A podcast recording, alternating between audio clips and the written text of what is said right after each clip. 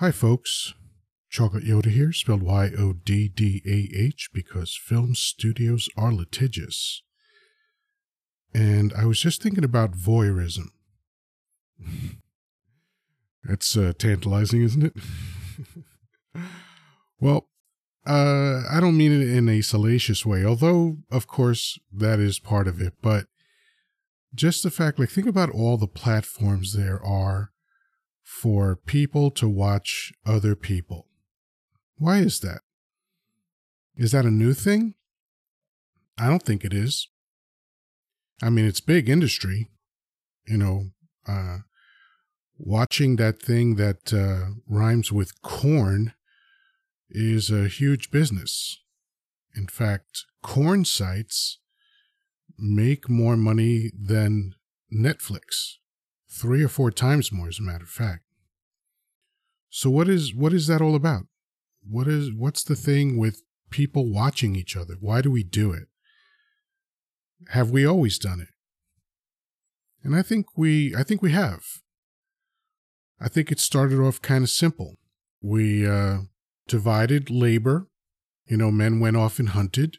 Women stayed and took care of the children and the household and all of that stuff. And what would happen at the end of the day? There'd be a campfire and people would talk to each other. The men would tell the stories of the hunt. The women would tell the stories of the home. And they were interested. Everybody was interested in what everybody else was doing, which makes sense. You know, e- even if you uh, weren't married to the guy that was telling the story of the hunt, you wanted to hear it. Even if you didn't have children, you wanted to hear the story of what happened with someone's child. And then fast forward a long, long, long way. And, you know, you get to kings and court jesters and storytellers and orators. And then you fast forward again and you get to authors and performers and athletes and television and radio and film in no particular order. What's all that about? What's all this watching each other all about? I mean, isn't that what most of the internet is? We're all interacting with each other. We want to share our thoughts. We want to read and see other people's thoughts. That's that's what podcasts are, right? So, what is this, for lack of a better word, voyeurism about? You know, and th- there's probably a better word for it, but, you know, why do people read books? Why do people watch television? Why do people watch films? And now on the internet, why do people watch each other? And I think maybe, maybe part of the reason is that you only get one life right? We only get one life to live. And when we consume other people's ideas, it's a way of living more lives.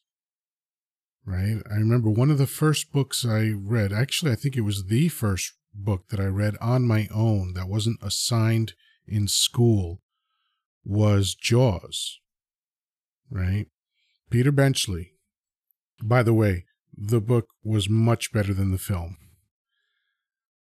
But it always is. Why? Because in a book, you're the director and you're the casting agent, and, uh, you know, you visualize everything the way you want it to be. But I remember just feeling like this was another world.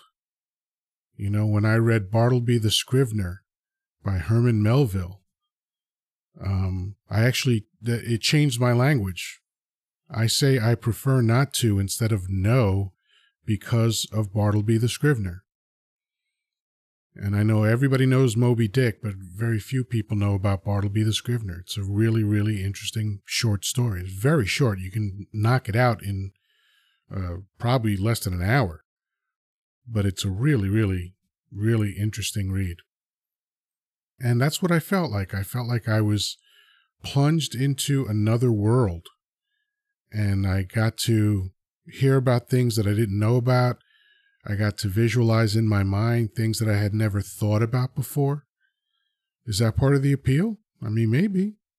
Sounds like it could be. You know, we we watch films. I mean, what are films? They're just stories of other people's lives. Why do we need to do that? Isn't our life enough? Or maybe it's not even a question of whether it's enough or not. It's just different. You are limited to your life, but through books and films and songs and poems and paintings and what, all sorts of artistic expression, and of course, social media, we get to be exposed to so many different versions of life. Now, I'll be the first one to say some of those versions are dumb as shit. but that's okay. You know, you're going to have that. You know, you, you have to accept the bad with the good. I don't say accept good with the bad. That's a weird way of saying that. So, you know, there are there's bad stuff out there and you know, as long as it's not too bad, you can kind of accept it with all the good you get. I know social media has been great for me. I connect with people, I I get to communicate with people. And my podcast is an absolute blast to do. I, I had no idea it was going to be so much fun. If I never make a dime on it, that'll be okay. I mean, I'd love to make money on it. It would be great if that happens. But if I don't, I'll still have enormous fun doing it. So, anyway, I kind of uh, split off there for a second, but the point is maybe voyeurism is not a salacious or bad thing. Again, yeah, we, we do watch corn and we watch people in a salacious way, and that's fine. But, you know, there's all this very common behavior in terms of watching other people that has nothing to do with salaciousness necessarily. It's just a curiosity about other people's lives. And I don't think that's a bad thing. I don't know if it's necessarily a good thing. Maybe it's just a thing. I don't know. But anyway, hopefully that's food for thought. As always, peace, love, and granola.